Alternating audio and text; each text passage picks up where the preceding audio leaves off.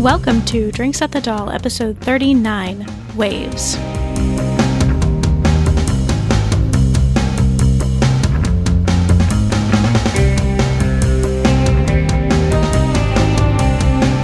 You're listening to Drinks at the Doll, a podcast waystation for Lost Girl fans. I'm your host, Stephanie.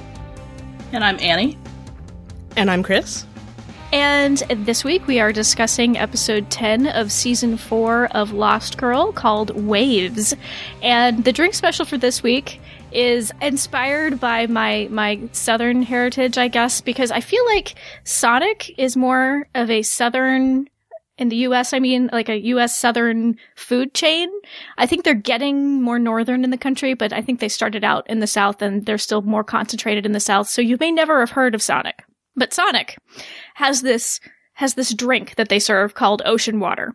And basically what it is, well what it is, is Sprite plus the mix that they use to make their blue coconut slushy. And it's really good. It's obviously not good for you because, you know, it's the South and we eschew such things as health. And there is an awful lot of blue food dye in that. Yes, yes, there is. But it's really I've delicious. heard of Sonic. They have national commercials, and I'm like, there's not a single one around me. See, not everybody has a Sonic. This week's drink is an alcoholic version of the Sonic Ocean Water drink, made with coconut rum, blue curacao, and Sprite. And I figured it was important to have alcoholic ocean water because we had no drunk mermaids in this episode, and alcoholic ocean water is a step to getting the drunk mermaids, I think. I kept laughing at the drunk mermaids thing because was that a requirement from when Emily first brought up her love for mermaids that they had to be drunk or something? Yes, okay. Oh, so here's okay. the thing. Here's the thing. Emily Andras is kind of known for for her love of mermaids, particularly drunk mermaids. And there's an interview with her. I believe it's on the season 3 disc, correct, Chris? It is. It's Yeah. on the season 3 DVD set, DVD Blu-ray set. And she talks about how she isn't always the best at coming up with like the Fae of the week, and her default suggestion is always, "Well, how about a drunk mermaid?" and every single time the ri- other writers had shot her down, so she was super excited that they finally got her mermaids in this episode. However, none of them are drunk. I think she did say that the joke in the writer's room is that her go to is a drunk mermaid. Oh, okay. okay. Ah, okay. I think is what it is.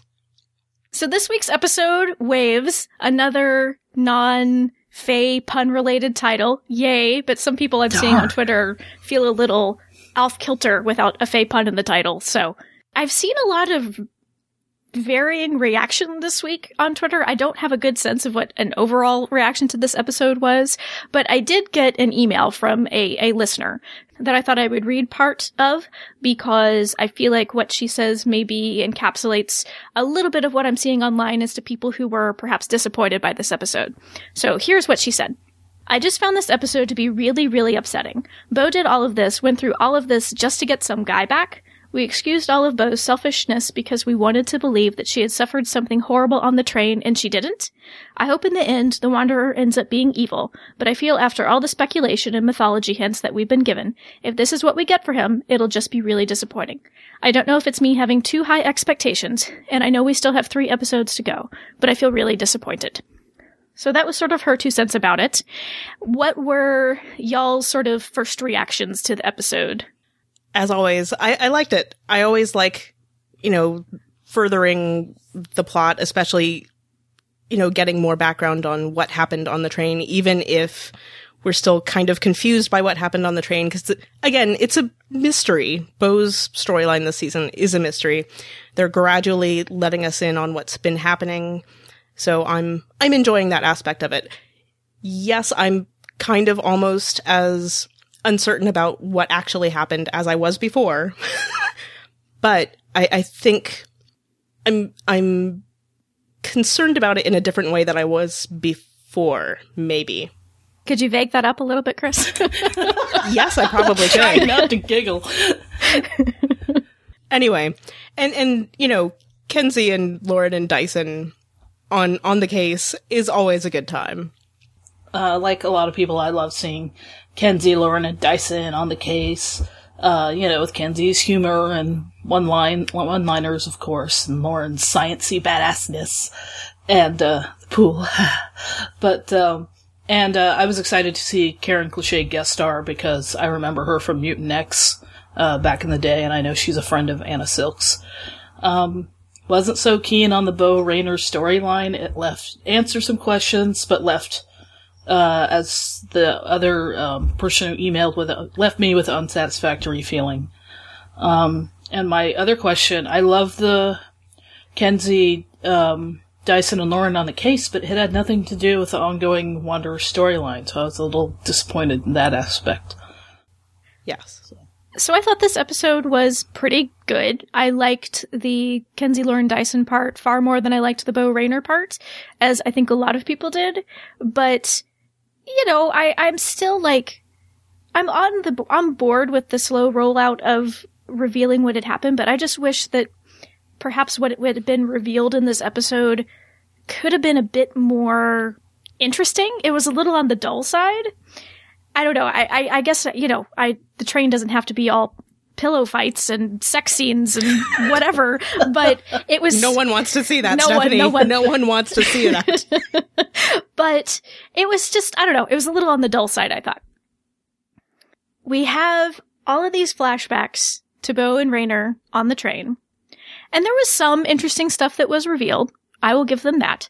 But like I said, it was just a little on the dull side. I, I, I wish there had been a little more oomph to that part of the storyline. You know, I, and, and given how much that the little storyline echoed Beauty and the Beast, could we have gotten like a dancing candlestick? Something? I don't know. you just want them to keep keep going with the the musical theme of the season. I would not mind it. A lot of Beauty and the Beast parallels in this little storyline that we see with Bo and Rainer. You know, Bo shows up. Rainer is initially hostile toward her. There's this dinner invitation that Bo kind of refuses, but not really.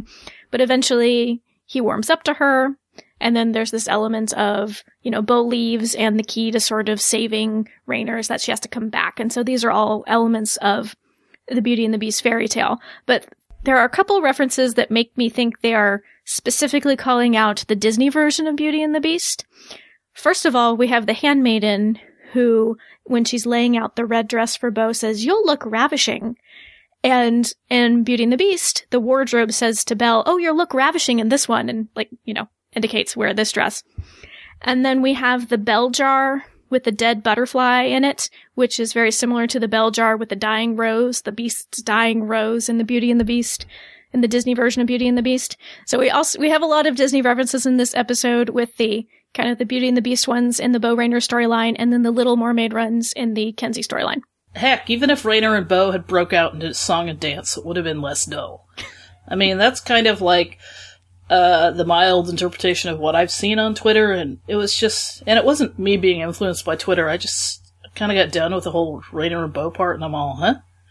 So, um, at the beginning, you know, when they had the voiceovers and Bo staring in the mirror, and I was like, holy shit! I thought like she had physically like hurt her friends and you know trick to like get out of the doll or something. And well, you're that's what they "Oh, wanted you to be-" think. Yeah, yeah. I was going to so- say that's the misdirect. the misdirect. Yeah, it was good misdirect for me because I'm like gullible and I'll believe anything. so that's what kind of a viewer I am. But then in the train flashback, to me, it was frustrating from the beginning because Rainer's just standing there and he doesn't even look at Bo that whole scene. And she's like, "You whisked me away. What's going on?" And he's like, "Whatever. I hate this song," which was, or I am so sick of this song, which I thought was kind of a nod to the fans because after a season of hearing it, they're probably we're probably all a little sick of it too, as much as we. you know, so That they didn't play it all that much. They only played it like three times, I think. but it gets stuck in your head. yes, but so when you watch the episode five times it each, becomes an earworm. Just anyway, he's like another. Bru- Rainer says another brunette. So I'm like, what is Rainer's purpose? What's he been doing on the train this whole time? Do the crows just keep bringing him uh, Women, women? yes. And he yeah, and he courts them, and then he gets sick of them, and Yeah, that what is the was so different about Bo? That was kind of part of the mystery. he pretends to court of them. why she was different. the implication is that you know because he's we assume it was him or it could have been some agent of his we don't really know still had hired Tamsin and I'm going to go ahead and guess that maybe has hired other bounty hunters or mercenaries or whatever also to bring him this woman because he wants the, you know, eyes both brown and blue, yada, yada, yada. So basically they keep trying to find this woman for him free him from the train. But how would he hire Tamsin if he was on the train? Well, see, that's why I added in either he did or an agent of his did. Because we know that the crow, the crows work for him, Oh, okay. and he can the crows can come and go apparently. Which I'm so confused about this because he's on the train, but like the train's pretty nice, right? Like he's supposed to be imprisoned on this interdimensional train, but like there's a luggage car on the train and people can come and go because it makes stops and stuff. Which I'm like, why does he have servants on this prison train? I guess he's supposed to Trick be- wanted him comfortable or something. No, he didn't. From that scene we saw, I know, but yeah, that that was the disconnect I didn't get. He's got a maid. He's got a guy that calls out stops. He's got you know Like, why would dresses he and even stuff make for all the stops if- ladies. If... he's not supposed to get off the train, but then I think this is just something we just need to not think too much about. there are certain pieces of fantasy shows that you just kind of have to be "Uh, okay and move on. But you know, because there is the whole thing of when when Trick banished him to another dimension, trains hadn't been invented yet. So how the hell did he get on the train to begin with? that's an excellent point. See, Since so it was supposed to be 600 years ago that's or something. true. yeah, at least six hundred years ago. D- judging by the you know the threads that Trick was wearing, it was. It was quite some time before a train was invented, and yet he's on this train. Though I did want to bring up somebody because we had talked about we talked last episode about the comparisons or the similarities between what we know about Rainer and the myth- mythological character of Odin. And somebody pointed out that sh- they thought the train was another nod to that because the train was known as the Iron Horse. And, mm-hmm. and horses are sacred to Odin and, and associated with Odin. Another similarity that we see in this episode is that Rainer's power was to anticipate moves in battle, which is a kind of callback to Odin having sort of future knowledge. He he goes on a quest to learn everything, and he actually gets himself kind of depressed because he can then see the end of the world, uh, Ragnarok in in Norse mythology. So not quite the same, but kind of a similar nod to the Odin mythology. Did I shut y'all up about their train? There's just still things that I don't get, but I'll let it go because I know it's I not mean, going to be I explained. think they're, they're perfectly good questions. It's, you know, we don't, there's probably not a good explanation as to why he has servants. If he has Hugin and Munin, we could, you know, make the assumption that Hugin and Munin can br- bring him people like, like, like his handmaiden, like the guy who calls the stops. I don't exactly know what all his job is besides being weird, but he at least He's the he is the cheese man. yeah, yeah. But it's, you know, it is a kind of insinuated that this is a purgatory of some kind. They talk about other souls being trapped on the train. What exactly does that mean? They mentioned that in episode three in, in Lovers Apart when Dyson and Cleo were on the train. So we, obviously the train is a very mystical thing. We don't exactly understand how it functions. Well, and obviously Rainer has some kind of knowledge about what's going on in the real world or Bo's plane of existence when Bo asks, Are my friends okay? And he says yes. Um, you know, Kenzi and Dyson, they've found the compass, so they'll be getting back their memories soon, or they've almost found it. And I'm like, how the hell does he know that? Well, that's that's another common sort of uh, characteristic of purgatories is often if, when you're in purgatory, you can see the real world. It's, it's to make you, you know, suffer even more and things like that. Yes, but I guess, I mean, it was supposedly, inf- you know, it was supposedly, you know, implied with the crows bringing him people and information, and that's how he gets stuff. But they could have, I think that would, now that you say that, that would have been an effective scene to have, you know, Rainer show Bo all her friends. But, you know, then again, I, Rainer supposedly wants Bo for himself or something, so, um, I kind of agree with Lauren's theory of, um, you know, she doesn't know if Bo's under uh, an enchantment or something like that. Because I half of me still b- believes that. You know, with with the butterfly flashback, and we assume it's a flashback, kind of alluding to um, 306. Uh, there's Bo Place Like Home, and Bo's mom is 307. Excuse me. Bo's mom is talking about the dying butterfly and it shows Bo as a child, which to me, Bo looked awfully. I'm like, wow, her hair got dark.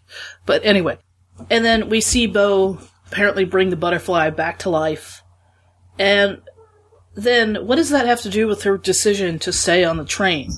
You know, it's Bo giving having the power over life and death, much like you know she quotes kind of quotes in uh, the ceremony, and you know Rainer says it's you, and then you know Bo tries to leave, and she goes, but this, you know, us, and then they kiss, and I don't know, music swells or whatever. But for me as an audience member, there's no emotional connection built between Rainer and Bo. He just came on the scene, and then they have this whole flashback sequence, and it doesn't explain to me anything.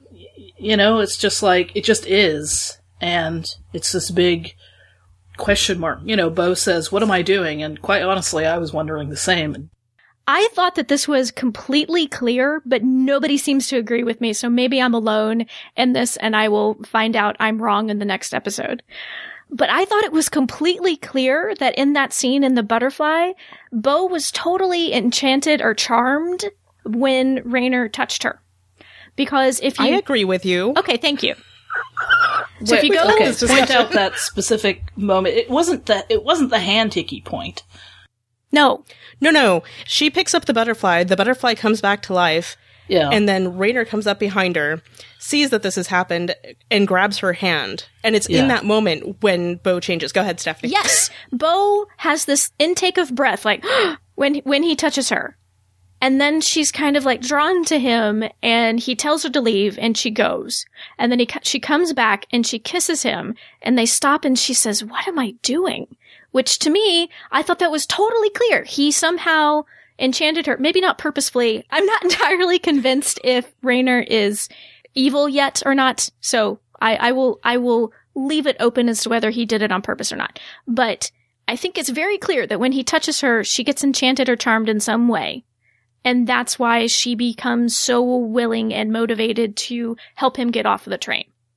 Right, because the way she says, what am I doing, too, it's not like a happy what am I doing. It's like a really what am I doing. Like, why am I kissing you? This is really strange. Yeah.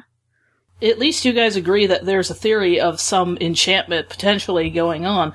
Yeah, I mean, I okay, I got to go back and look at that moment because I don't know if It's there's about more. 30 minutes, 30 seconds in the episode. Okay, thank you. I don't know if there's like more glowy hand special effect that made it seem, you know, that his effect literally had, that his touch literally had an effect on her. I just saw the point where she made the butterfly come back to life.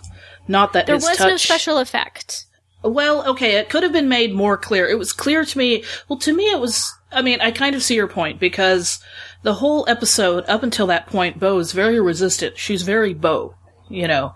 She's very like, get me the hell out of here. I, you know, whatever. I'm going to buck your rules. This is my own path. She's saying to the handmaiden, whatever. I'm going to get off here until the handmaiden says, well, you're going to die if you do, or get transcendental sickness and die. So, yeah, I mean, up until that point, she's very resistant to Rainer. Uh, you know, until he tells her his sob story, and then she seems to feel a little sorry for him when he tells her that he's cursed, that he doesn't remember, that he doesn't know who took his powers, and, you know, what his powers are. It, that's to me when I see her getting a little more interested in him. Not that it was an immediate effect, but when I saw, I watched it again, I was kind of like, Bo, don't fall for this guy. You know? So, to me, that's, I saw it more of as a subtle change instead of an immediate change. And then by the end, I was like, Bo, well, because she F are you wasn't doing? following for it, though. Well, I think she was like, well, here's the thing. And, and, and here's where I will, I will draw the line with being upset with the storyline if it plays out this way. I am at this point willing to, uh, willing to buy the idea that Bo was sort of enchanted into going to these lengths to help Rainer. Because while it's totally Bo to want to help somebody who's been imprisoned wrongly or she feels wrongly and against their will, that's totally Bo to do, want to help that mm-hmm. person. She Right. would, she would not go to these lengths to do that. Like, you know, turning herself dark and, and being all, I'm going to suck your face with, with him. You know, this is not, that part is not normal. If it turns out that she did this of her own volition, I'm going to have trouble buying that as a viewer. Me too. Right, because it was the suddenness and the completeness of Yes. her seeming to fall into this thing with him. Right. That, yeah, it just doesn't make any sense unless it's a matter of being put under the whammy. Right. But I- I think the cup, the, the combination of Lauren saying it must be a spell or charm, I need to examine her, and sort of Bo's reaction in that moment after he touches her, saying, what am I doing? I, I think it was pretty clear that there's some sort of enchantment going on. But it seems like a lot of people don't feel that way, so I might be wrong. I could be completely seeing something that's not there. I don't think you are.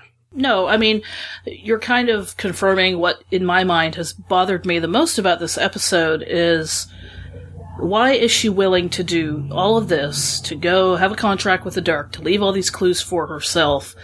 To me, the main sticking point of why I don't like the, or why I don't understand Rainer's hold over Bo is A, because it happens so seemingly quickly, and Bo has such a 180 degree turnaround, and also because you kind of see it reflected in the other storyline, how what Dyson, Lauren, and Kenzi's reactions are to how it's difficult for them, but they move on and they find a case because they don't know what to do without Bo because Bo has just shut them out. And I wrote this in all caps. Why is Bo so willing to move heaven and earth for Rainer, for someone she hardly knows, uh, compared to this family that she's created, compared to her ex-lovers, compared to Kenzi? We see that after three, almost four years of storyline, she would definitely do that for one of them, any of them. But why do it for Rainer? So that's what right. bothers Which me. is why, which is why I think that there's, there's definitely a whammy going on.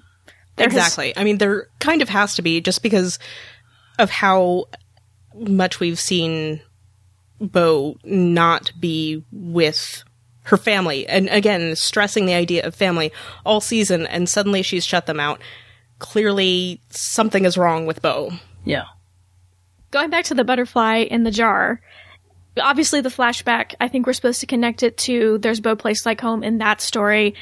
Do we think it's the same butterfly? In which case, how did how did Rainer come to have the butterfly in a bell jar? And somebody mentioned this and, and probably nothing will come of it, but somebody was saying, hmm, I wonder if if Bo's mother's memory problems are having some something to do with hmm. how Rainer came to, to be, have the butterfly in the jar, which hmm. I never is far fetched, but, kind of interesting to think about, right?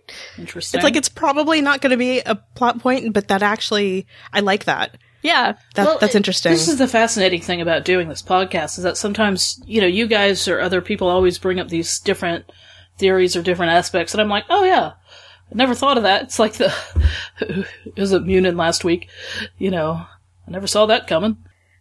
I, I did think that Rainer had a couple of lines that were kind of interesting. They sort of, you know, t- piqued my curiosity.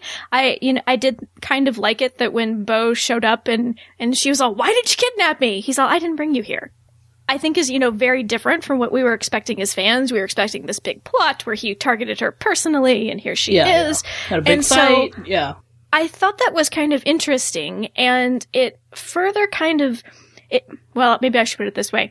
It, I still am not convinced that there's not something else bigger or a, a, a different subsequent person that might be involved in this whole targeting Bo because of the eyes both brown and blue, that whole rhyme thing. I mean, it's possible it's just Rainer, but I'm not completely convinced that there isn't somebody else involved.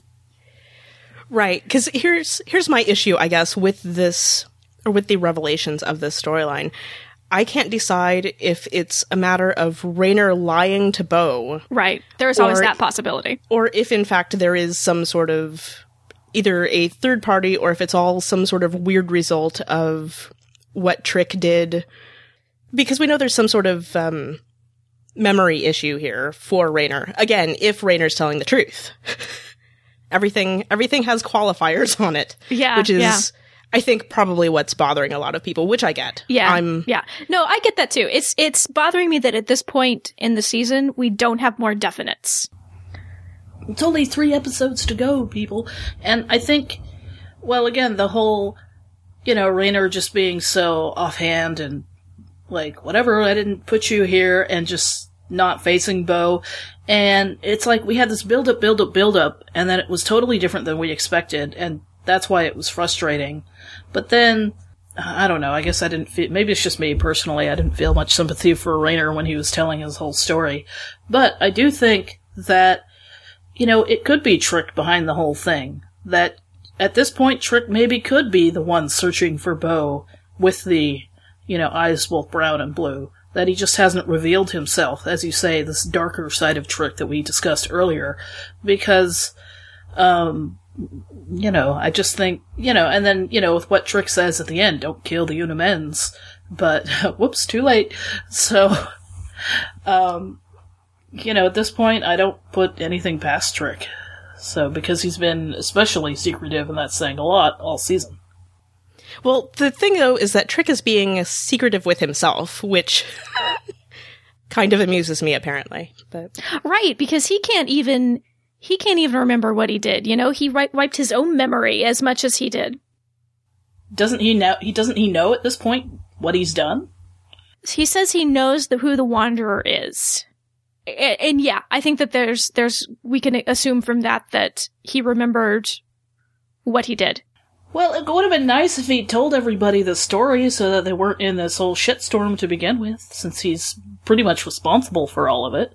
But no, Well, he, he won't tell me. he Bo found that. out, and then he came back to the doll, and then Rainer and Bo came back. He didn't really have a chance. Yeah, but he could have told because him. what are you going to say when Bo walks in and he's like, "He's my destiny"? it's like he can't really confront the whole thing right in that moment. That's Sure not going to go well. Then he'd come clean for once. But then the blood on Bo and Rainer might actually be Trick's. That's true.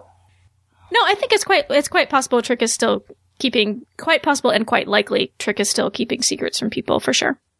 Another line that I thought was really interesting that Rainer said on the train was he says, What if I'm a monster? And Bo replies, I'll kill you myself. And that's probably some foreshadowing there, I'm guessing, but maybe not. Rainer has this line when he's talking to Bo about how basically I think it's addressing the whole big fight with Trick that um you know because he fought to end light and dark because it was turning families against each other and forcing them to choose. Then my thinking is because you know it's a TV show. I'm wondering does that mean that he is either somehow part of the family, Bo and Trick's family, or is he like was he somehow involved with them although not necessarily related because like because he said that and it made me think of Aoife so i'm like was he maybe in love with Aoife or something which i know is like a, a semi out there random theory and actually we don't know how old Aoife is so who knows if that's possible even but I, I think it's actually quite possible that Rainer and Aoife were part of the same rebellion. I hadn't considered if they might be lovers, but that's interesting. Because I mean, he seemed very upset about this whole thing about families turning against each other, and we know that that's part of what happened as part of the the blood laws. Aoife was mentioned by the Una Mens at the end of the episode, so they refer to her, and they refer to Rainer as a rebel. So yeah, that makes sense to me that they would be part of this rebellion against Trick. Uh, my question is, with Rainer back on Bo's plane of existence, um, are all his memories back? Does he know that it's Trick that betrayed him and put him on the train? That's a good question. I wasn't entirely sure because he, you know, had eyes on Trick at the doll and didn't really strongly react to him. So I, I, I wonder that as well if he remembers that it was Trick who cursed him. See, that just kind of makes me wonder if either one of their memories are kind of buried and they just haven't surfaced yet. Well, and how many of his memories were gone necessarily because he recognized that Bo was a succubus, which is also part of my whole Aoife weird theory thing. And he assumed that she was dark.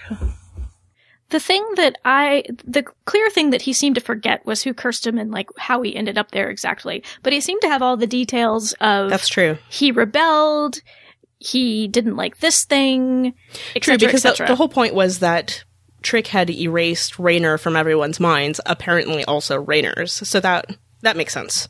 Which I think I did think of earlier, but then had again forgotten because that's the way things are going. With me, I mean. You know what the thing is, is that I think maybe it's just for dodos like me. I need a Lost Girl season four for dodos. Because the writing, it just points to the writing being really complex this year with the kind of storytelling they're trying to tell and with the kind of intricacies they're trying to put in here with the new character of the Wanderer and how it's playing out. So it takes a lot of connections with what was said in this episode, what was said in this one, and how does that link to this one. So which I love. I love this kind of stuff. I know it's driving people crazy, but Okay, so people were really conf- well, I wouldn't say confused, but people were questioning why is Bo suddenly so enamored of this guy and helping him? I don't understand it. Here's the thing I don't understand. How did they get to the point where they attacked the Una Mens? Did I miss a crucial line where they spelled out this is our plan is we're going to go attack the Una Mens? Because Nope. It was like flashbacks on the train and then suddenly we're killing the Una Mens. I didn't understand how we got which from A to B. led us back up to the opening scene. Mm-hmm. so I'm like, what was the sequence? Did she? I mean, the when he walks out in the towel, and let me just say, they have the the big sort of like suspicious musical cue when he walks out in the towel. Did you notice that? yes. Like for a dude walking out in a towel, like that's kind of a weird. So, my question is the. Are we to assume that they have? Well, yes, I guess we are to assume that they have cleaned off the blood from Yeah. the slaughter, and Yeah. that's when all that stuff takes place. So she's actually remembering the stuff on the train after slaughtering the Una Mens. Is that what I'm to I, get from that? Because because she's still in that robe when Trick shows up at the end. Right, right. Uh, Well, okay, that was something I was also unclear on. Is is that I wasn't sure if they were if they were implying that Rainer was letting Bo remember those things that happened on the train. The first time I watched it, I thought that that was the implication, but I did rewatch just a couple of scenes, and and that was one of them. And the second time I rewatched that scene, I don't think so. I think that was just here, audience. We're going to show you what happened on the train. Well, see, that was how I interpreted it the first time, and then I think I saw somebody saying that, and so I went back and when I rewatched, he does like grab her hand, He takes and her then hand, they it's go true. into the flashbacks. So again, I'm not sure since we know that touching may or may not indicate a whammy. well, to, to me, it's just more of a. I, I agree with you guys. How did they get from going off the tra- going from the train to killing the Una Mens? They had a, there was a scene missing th- there. We needed to know why, how they ended up killing the Una Mens. Maybe it wasn't planned. Maybe they just got summoned by the Una Mens, but we needed some. It didn't seem link like it. as to how. It didn't seem like that to me, but we needed some link as to how they ended up there attacking the Una Mens. It just was not clear at all to me. you, you know, I just maybe Rainer is aware that his power is too much for a rebel. You know, he's once he gets his memories back, he's aware of how much power he has, and that's why he wants to kill the Una Mens because every you know he was a rebel and he wants to re- rebel against the order that keeps the Fae in line. Okay, it kind of makes sense that he, he would attack the Una Mens, right? Because his whole thing is he hates the divide, and what did the Una Mens do? Enforce the divide. Enforce the divide. Mm-hmm. But I personally just really needed a moment where Bo and Rainer talked about how that was part of their plan of taking down the light and dark divide, something. It just didn't really make sense to me how they ended up there in this episode. The only thing that I can think of, and that was indicated by the episode as to why they went there, was that going to the Una Mens and having the Una Mens destroy that tarot card, the Wanderer card, somehow seem to restore Rainer's powers. Yeah. So maybe I could buy that that's why they went there. But they don't say that. And then I completely did not understand why that worked. Yeah, I was like Were y'all confused by that too? Like, how did that, huh? I don't know. I'm confused about that too because they didn't destroy it so much as throw it back at him. Because okay, here's my thought on this: the Una Mens use people's powers against them, Uh-huh. like that's their thing. So, did is that what that was supposed to represent somehow? some things I did in relation to Bo and the Una Mens. I did read a couple of comments on Twitter. Um, they were shocked at the Una Mens and uh, that Bo killed them all. And said, "Oh, Bo's murdered and killed in cold blood." And I'm like, "Well, Bo's been a murderer for the whole ten years prior to, you know, when her Fae powers came into existence to when she found." You know, found out she was Fae, technically. But that wasn't really in cold blood, though. True, true. But yeah, I think it That was a survival matter. Yeah, but I think it, it is kind of a shocking thing for Bo. But she does say, I think it's partially she's under the she could be under the influence of Rainer because he's why she's there in the first place. But I think it's also she's, you know, they do say, we're going to kill everybody you love, we're going to go get them right now, and she's tired of all the threats. And I do think they would have made good on their threat, even though, you know, I kind of wish Christina Horne had had more to do instead of just stand there and be non-emotional. But, uh, you know, it would have been cool to see the Una Mens, like, physically in action more. But, so I just wanted to know what your thoughts were on that comment. But I think, my, personally, I thought, well, you know, it never goes well when you threaten. You can threaten Bo, that's fine, but you know, threaten her family and she, you know, that not. You know, it's kind of hard because it's not in self defense. Um, I don't know what kind of a justification that is, but you know, you could see that Bo had gotten to a point where she'd had enough, and that's what she said to, you know, Unamen's number one before she killed her. So it was definitely disturbing. I thought to see Bo kill particularly uh, Christina Horne's character. Is it Christina or Christine? Mm. It's Christine. That's oh, what Christine. Sorry. In particular, to see her kill Christine Horne's character. Y- yeah, I think I think it was intentionally supposed to be a bit disturbing. I still don't think this is necessarily oh Bo has gone so dark because the Una Mens were sort of were a menacing figure. It's similar to her killing the Garuda in a lot of ways. That wasn't as kind of gory and such, you know, but equal, you know, she still killed him. Because he was going to like destroy the world, so. Right. There was imminent threat there. I think that's the thing that bothers me about this Unamen's attack, because right. yes, they had threatened Kenzi and Lauren and Dyson and Hale and Trick. Not Tamsin. They did not mention Tamsin. I thought that was interesting. Hmm.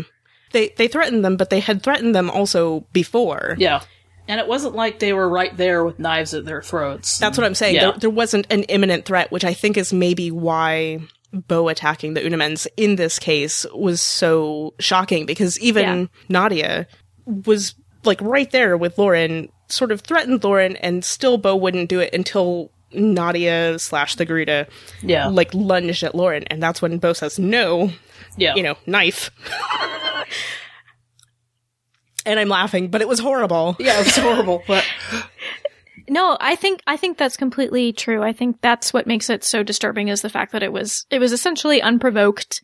There was no imminent danger and you know, we really get to see her put a sword in somebody. Even even sometimes when there's been suggestion that maybe somebody died, which doesn't happen that often, it's usually not quite that bloody and gruesome, yeah, right? Not, right. Not I think that's show. the other thing is it's a very very visceral violent attack rather than, you know, Bo succubusing somebody to death. Yeah. You know what I mean? Yeah, which is right. all special effects. And, which, of yeah. course, they, they couldn't do. I mean, they would. Powers don't work against them. Somebody actually mentioned, well, how come Rainer's power, they couldn't use Rainer's power against them? But I guess that's sort of the point of his power is how do you. Because it's not like an actual direct attack. So I don't know how. If your power is to there's actually, this reminds me of an X Men character, but I won't get into it because you guys will be bored. So again, it's just one of those. It's basically because it's not a physical attack. This is the only solution I have. Because it's not a direct physical attack, you can't really use that against somebody. You can't turn that against themselves. Right, and that's why Bo had to do the fighting, because if Rainer tried to fight him, fight them, they would be able to anticipate his moves because that's his power, right. is he can anticipate. So that's why Bo had to do all the fighting because he right. could tell her what they were going to do. And they couldn't use it against him. Exactly. Because it wasn't against him. Yeah. That took me a while. I had to sit there and think about it. I'm like, why did that work? I'm like, oh yeah. yeah. But he still that was like down quite the a few one part of the Unamen's attack that I that I got. But he still knocked down quite a few Una Mens himself. Well, no, he knocked out the monks. The monks don't have oh, that power. yeah, yeah, okay. Right. Yeah, yeah. Okay, good point. I gotta say though, Un- Una Mens maybe needed better henchmen. Those three monks, mm. yeah, yeah. You know, Kenzi could get in disguise as one of them. So yeah, I am kind of sad that we didn't get the resolution that somebody had suggested before that maybe the humans would be the yeah. ones to end the Una Mens threat. Since yeah. they're human, they can't use their powers to use powers yeah, against them. I mean, I, I kind of wish. I mean, that's what I've heard on Twitter that some people that there'd been more with that storyline you know, because it was a threat, it was a threat, it was a threat, and it's Bo who's taking him down in this disturbing way. But I actually like this as a twist on on what we expected to happen, just Yeah. because I didn't I didn't see this coming at all. I didn't either. I thought when we got rid of the Una Mens, it would be this, you know, triumphant, glorious end of the divide, maybe type And of thing. end of the season. kind of like, Yeah, yeah, like like, it's with not- the Garuda. Yeah. it's very interesting to me that we have three episodes left and now we have to deal with the fallout from this. I like it. Y- you know, now we've got this. Oh, by the way, we have an origin seed that was stolen from Trick.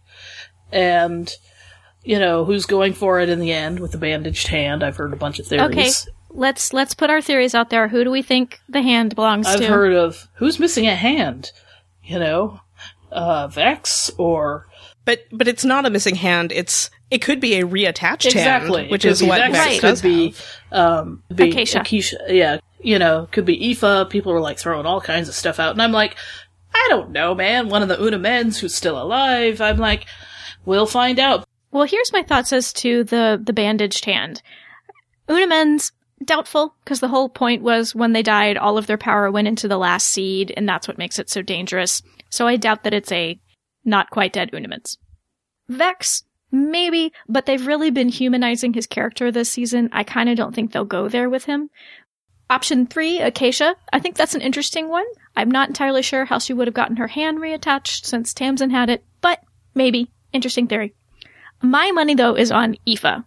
That's where I'm putting my my two cents. I like the idea of Aoife because when we met her in season one, that seemed to be something that would be of interest to her. Maybe becoming all powerful and, you know, having everybody bow down to her.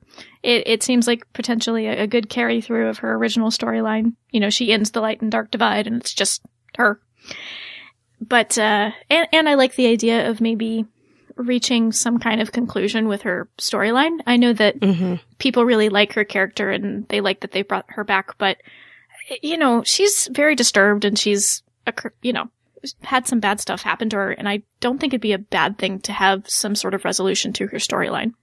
Yes. And she's gainfully employed on Orphan Black now, so Yeah, yeah. uh Image Feeder says it is Crystal's hand. Meanwhile, Crystal Watch episode what, six? Six. Are we on six? Yeah. It's still no leaves. Still no leaves. Leaves. So now that we've exhausted the Bo and Rainer storyline, let's move on to the the fun, fun storyline that I absolutely loved. The Kenzi, Lauren, and Dyson shenanigans.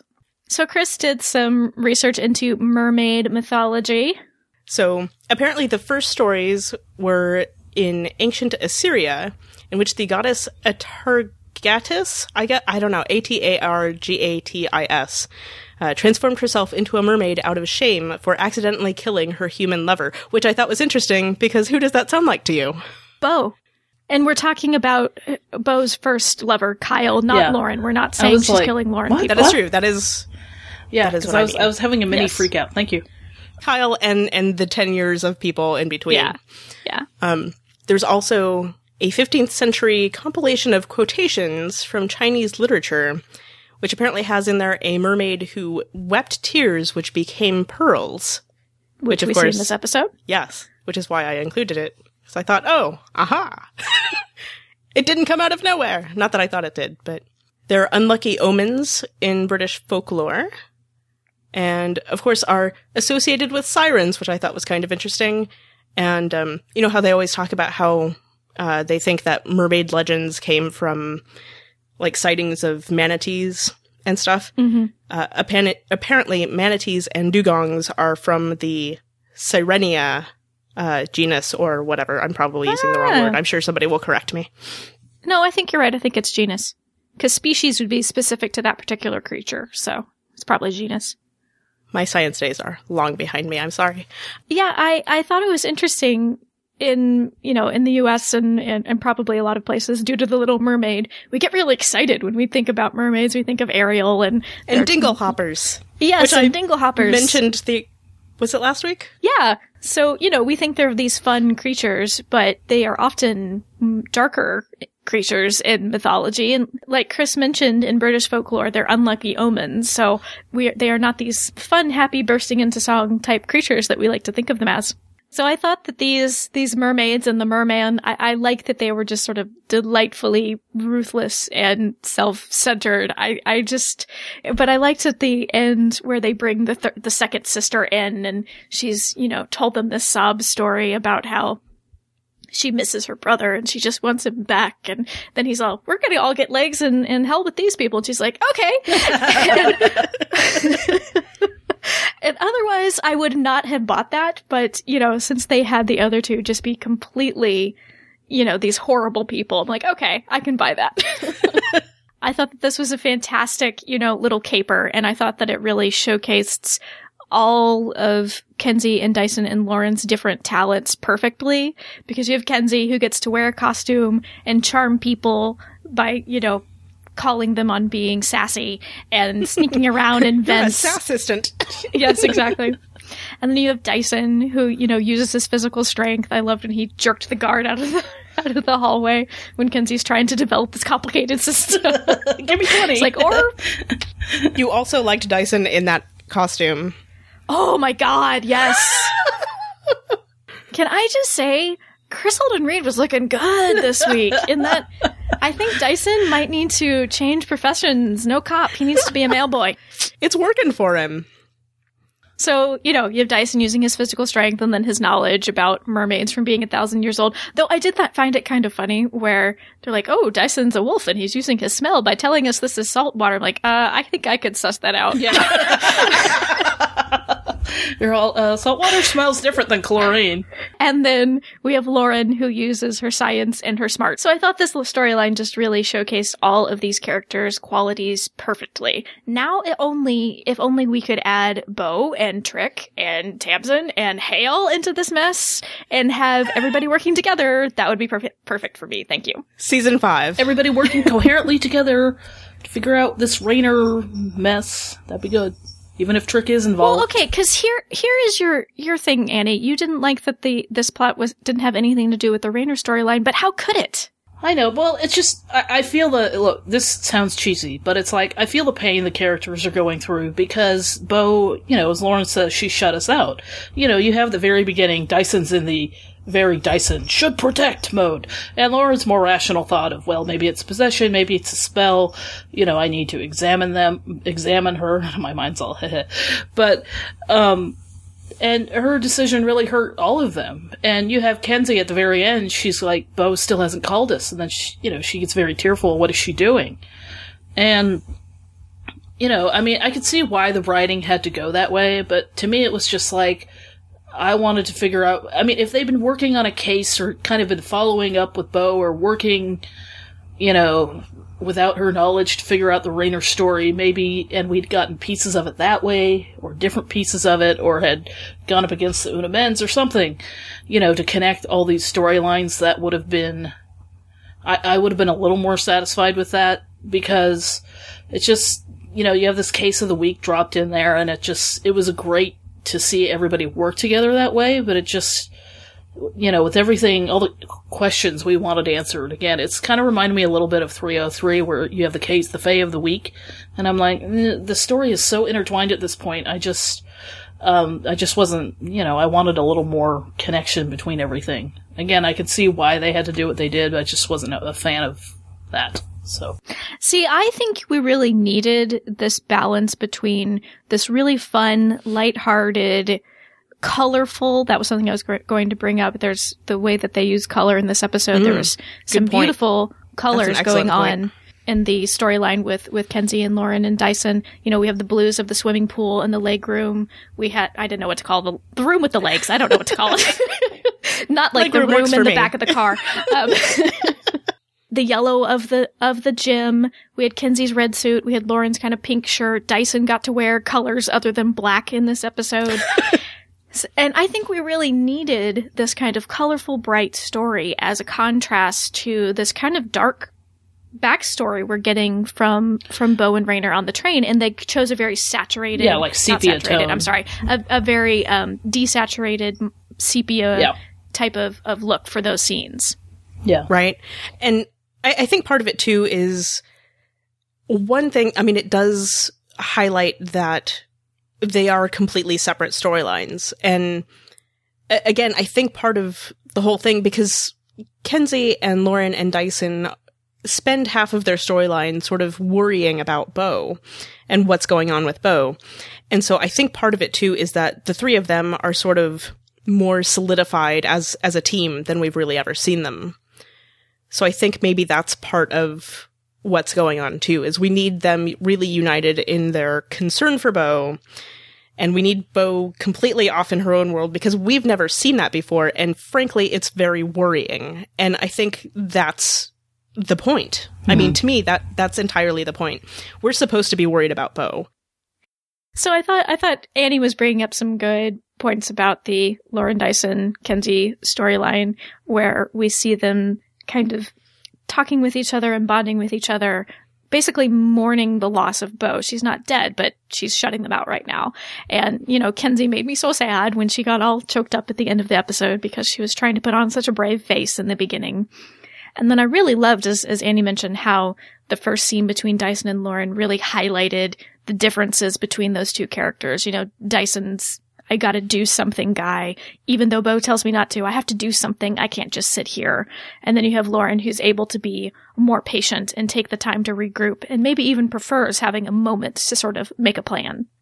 Well, I mm-hmm. love that she talked back to Dyson and said, "This is what, you know, this is how it is. This is how I approach it." You know, she shut us out. This is this is the reality here. I don't think Lauren would have necessarily always done that in the past. You know, given their adversarial relationship, given that she was a slave to the Light Fae, or you know, more a little more subservient in the beginning of the series. Um, but I just love how she's grown and she's just like, you know, look, Dyson, this is how it is, and we don't, you know, and they, I love how they both say, you know, Bo's our only case now, but Kenzi convinces them they have to do something, otherwise they're just going to go nuts, you know, worrying. And I really liked that little kind of she doesn't say it directly, but when Kenzi first pops in and is trying to talk them into taking a case, she's like, you know, it's a traditional story of new guy comes along and, you know, dumps all of her regular friends and it sucks. She says it more eloquently than that. But I like that that was kind of a not maybe she didn't mean it exactly, but kind of a, you know, she did this to me when she dated both of you guys. So yeah, that's kind of true. Yeah, that I've is kind of kinda been here before. Yeah. The thing about that scene that kept driving me crazy because I'm weird like this, Dyson breaks that bottle in his hand. And then they just kind of like brush the broken glass aside. And then Kenzi hops up there in her miniskirt. And I'm just like, don't do that. There was broken glass there. I noticed that on the second viewing. I'm like, wait, Because I worry about her. Lauren could pick glass shards out of her ass if need be, but still, I was like, I was like, wait, Kenzi. Uh, so, but, and then you have these lines that are kind of a little bit throwaway, but still, Kenzi says, Tamsin's recovering still. And I'm like, what is she recovering from? Was 409 that hard on her? Uh, you know, where's Hale? Where's Tamsin? Where's, you know, Trick doesn't show up till the end. You know, again, we'll get everybody back next week, but, you know, it's, um, you know, it'd be kind of, I think it would be a little, yeah, it would have been a little rush to put even more people into the mix on the case, and it was unique to have this different triangle of Kenzi, Lauren, and Dyson. Don't call them a triangle. Don't call them a triangle. There's no shipping here. We are not shipping these characters. I Friendship just want to make that very clear. yes, there we go. Trio. Friendship trio. I'm There you sorry. go, I'm trio. sorry. Look, with all the crack ships this frickin' season, It's like words we have to avoid. Triangle, Yes. threesome. Don't use those words. The Connotations. Back away slowly. As Stephanie hyperventilates. friendship shaped like a shape. Trio. Yeah. Let's okay. go with trio. trio. I think it's, It's safe. tri- So the to use the friendship word trio. Uh, I think if you added more to the friendship trio, the episode would have gotten a little crowded. So maybe I can see why Tamsin wasn't, or Hale wasn't in this episode. Oh, this. So this was a question I had, and I'm sure a question many people had. Dyson mentions that uh, he's been training Kenzi as a shadow thief when she uh, snitches Lauren's not panties Underwear. underwear for apparently not the first time. She can't just say underwear. She has to say not the p word. not underwear. the P word. Zoe Palmer expressly mentioned she doesn't like that word. So But he says he's been training her as the shadow thief. When did that take place? And everybody's like, when did that take place? And why is that off screen? And I'm like, dang, another thing I would have liked to have seen a hint of on screen. And what is it? What is being a shadow thief? I mean, it must be. That's how secret is. Secret it is. They can't show it or tell you what it is.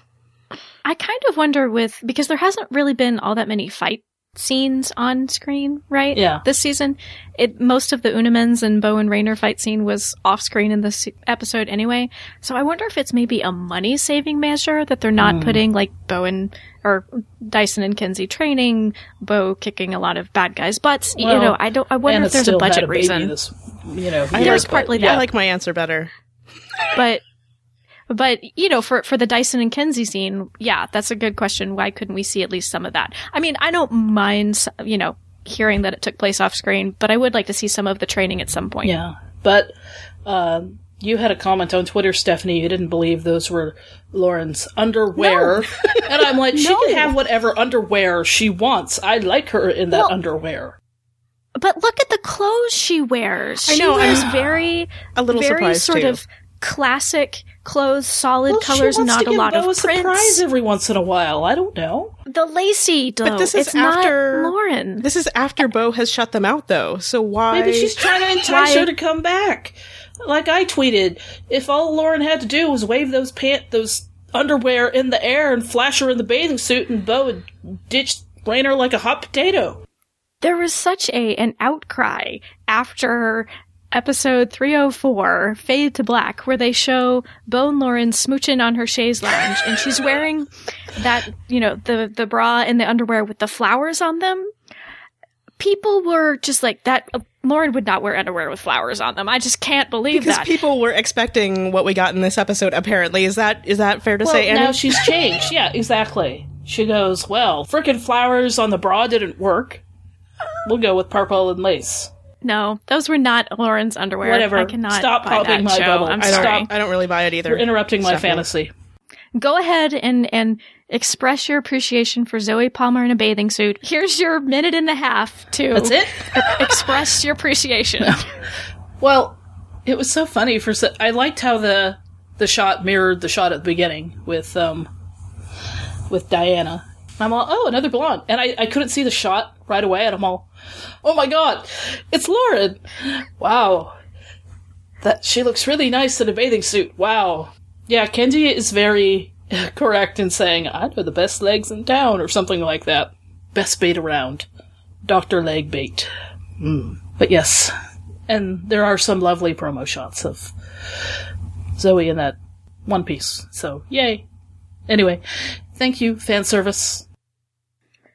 so, just briefly, the couple of season themes that have been touched on in this episode. We have memory again because Rainer saying that he can't remember who cursed him. Maybe he's lag, maybe not. Either way, memory again. And then another theme that we haven't really talked about before because sometimes I'm slow to pick up on themes. Give me a minute. Is power, right? So we've had Tamsin coming back for her last life, which supposedly makes her the most powerful. We've had Vex making a play for the Morrigan and kind of failing and, and then the Morrigan rising back to power again. We've had this, you know, corruption that we've seen when Trick was very powerful back in the, you know, olden times when pantaloons were a thing. And we've, we have the Una Mens who are all about sort of keeping power in check and sort of dealing with people who are too powerful. Like they said Vex was too powerful being a mesmer and, and Rainer was too powerful because he, he had this ability that he could see in battle. And then now in this episode, obviously we have all of the Una Mens, all of the Una Mens' power being concentrated into this one seed. So again, uh, following through on this theme of power in this season. So as far as stray thoughts go, since I just mentioned Rainer's ability to see ahead in battle, we had Jay from the Rosolian Isles podcast email us and ask, how is it that Rainer was killed to begin with, as we see happen to him in 409 in Destiny's Child? He was killed in battle because Tamsin was going to take his soul. How did that happen if he could see ahead in battle? My thinking is, it's a good question, but my thinking is since Trick was involved, probably we're supposed to assume that Trick used his blood in order to defeat Rainer. Right, especially since the whole point of that storyline is that Trick was going mad with his power, so presumably using it a lot. So, Yeah. so yeah, I always assumed that Trick had used his power to win in battle. Well, and Trick says that Rainer was the one who was, or implies that Rainer was the one that was uprising against him, so you wanted to stop him, so he would have found a way. Yeah, my stray thoughts about this episode, so many great Kenzi one liners, of course. Uh, like, you gotta teach me some epic mer swears when the, they talk to each other in dolphin language. and then they tie out. God, for species without assholes, you sure act like ones. And I'm all, oh, yeah, you're right. That's right. That was a They great don't line. have assholes. and uh, hey, who knew that it just took tap water to defeat, you know, mermaids and mermen? So Dr. Lauren Dr. Lewis Lauren did Lewis. because she's awesome. she is a bad. And I love how that shot, the water covered the camera. I just love that. I'm like, "Eh, yes. So I thought it was interesting this because I, on the rare occasion, I usually don't do this, but I actually looked at the promo pictures before the episode aired, and I was really surprised to see that the director was in a, a lot of the shots. It was usually a direct, the director talking to Kris Holden-Ried or talking to Kyle Schmid, and I was thinking, why is the director in here so much? Well, the director who directed this episode, Director X, this is actually his first time directing a TV show. He's usually a music video director and a fairly prominent one. He's he's directed like Justin Bieber and and he knows a lot of prominent people in the industry, so he's a fairly famous video um, music video director. I thought that was neat that they this was his first foray into TV, and he chose Lost Girl. But yeah, I mean, I remembered their tweeting at, uh, I think around the time they filmed it that they were getting him to direct, that it was sort of a big deal, uh, press wise. Yeah. And I think as Lost Girl goes on, they get bigger guest stars and they get, um, you know, the, the show itself, you know, as they always refer to, the little show that could, um, gets more prestige and gets more well noticed. So I think, um, I think that's great. So, a little directorial touch that I really enjoyed was I liked how before the scene with Lauren and Dyson started at the beginning of the episode, he was focused in on the sign in the gym that said, please respect your opponent at all times. yeah. Which I thought was really an appropriate way to begin a scene with Lauren and Dyson, especially now that they do, seem to respect each Oh, other. I didn't think of it that I was way. actually noticing that the that sign. I think in the um, uh, "Let the Dark Times Roll," there's the scene where Vex has paralyzed Bo, and Bo's uh, on the bed. I think in that scene you can see that sign on the wall, and so I, I had noticed it before, so it had stuck in my mind. Also, kind of appropriate for that scene, Yep. but in a different way. Yep. Uh, this is a random aside, but I have uh, there's one person that I really want to direct um, Lost Girl if it goes on for another season. Uh, his name is T.J. Scott, and he's directed Orphan Black. He's directed Mutant X when it was on. He's directed. He started out doing a bunch of Xena. He did a lot of um, Spartacus. So he's he's a very visual, very um, he does a lot of gorgeous shots and a lot of Steadicam and stuff like that. But and his wife is also an actress who used to be on Mutant X. So I keep tweeting them, going, "Are you going to direct next year? Are you going to be Mutant? Are you going to be on Lost Girl next year?" And Victoria tweeted me back, going, "Yeah, that'd be great." And so did Karen Cliche. And this was actually before, uh, you know, I knew she was cast. So. Um, so I thought that was neat to see her on there. And Mutant X was um, one of Anna's first acting jobs. So if you go back and see her, she's in a season two episode, and I believe her voice is dubbed in a really bad Russian accent. It's not her real voice. So yeah, Interesting. it's really funny. As everybody rushes to Netflix, exactly, exactly. and then I also had to give a nod to Lauren, Lauren cleaning up Dyson's gym, which I thought Yeah. was adorable. Getting rid of bacteria and E. coli, and because that takes some balls, Lauren, metaphorical balls, to clean up that smelly of a gym. But she would do that. But I totally believe that that's what Lauren would do given like a little bit of free time that she had to some time to kill. I, I totally believe that she would like start scrubbing Dyson's gym. It reminded me of that comment she made once about how she imagines that Lauren just has a cabinet full of soap. Which I think So, I you mentioned know, like yeah. a couple episodes ago. But no, I, th- I thought that I thought that was a nice nod to to Lauren's at least sort of the way that Zoie understands, perhaps a, a bit OCD tendency to clean. Well, yeah, and because I was a little disappointed when um, Diana didn't say to Lauren, "Oh, you go out in the field," because I thought she would have been perfect, being the doctor and all. So she has to stay behind and just be there with the iPad. But so I thought that was great that they threw in that little thing of what she, what Lauren would do with her free time, just standing around waiting to contact them at the gym. When Dyson did say something to her about like, why aren't you at your apartment? And she's like, well, I want to be where Everybody's, stuff is going on. where the action is, Yeah, but which um, is code for we haven't made the set. I for know, her new it apartment is code for so- that. But I, I did see that as kind of an oh moment because she's lonely and she wants to hang out with Dyson and Kenzi Yeah. and be with the people who loves her the most, and they're all just hanging on the phone waiting for word of when Bo will call. it's because Crystal is at her apartment. God damn it! Oh. Would you stop playing that? no, I will not stop, Annie. You should know that by now. Look, just because I like Ali Liebert and Bond Girls does not mean I will go that far with the Lost Girl world. Though I personally would like to clarify on the podcast that while Chris and I joke about, you know, shipping hot pantsless, which we do, we both like Lauren and Crystal together.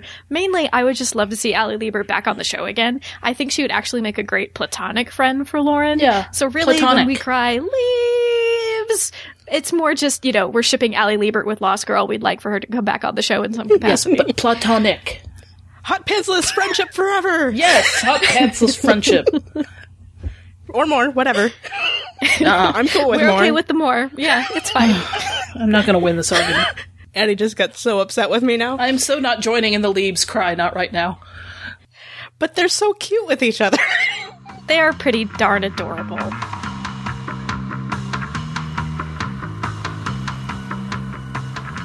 Let us know what you thought about Waves. Did you like the Lauren Dyson and Kenzi storyline as much as we did? What did you think of the Bo and Rainer situation? Do you think there's a whammy going on? We would love to hear your thoughts and your theories. You can you can leave a comment on the show notes for this episode over at drinksatthedoll.com slash 39. You can send us an email to feedback at drinksatthedoll.com, or you could send us a voice message, which we always love getting, by clicking on the send voicemail tab at the right pi- at the right hand side of the page over at drinksatthedoll.com. And while you're at the website, I wanted to point out that I added a tip jar, also known as a PayPal donate button, to the website. It's on the right side of the page toward the bottom of the sidebar. And if you enjoy Drinks at the Doll and have a few dollars to spare and would like to support us, we would really appreciate it. The podcast is free, we distribute it for free, and we always intend to do that, but there are costs to producing the podcast. And if you would like to, and if you are able to, we would appreciate any help you can give in defraying those production costs. We really enjoy doing this podcast and interacting with other Lost Girl fans. It's really the highlight of our week. So thank you for any support that you send us, whether it's tweets on Twitter, emails, art. We've been so tickled and honored that a couple of our listeners had, have sent us some drawings that they've done based on stuff we've said on the podcast. But we love it all. So thank you again so much for any support that you give us. I'm so glad you can join us for Drinks with the Doll. My name is Stephanie, and thank you so much for listening. Cheers.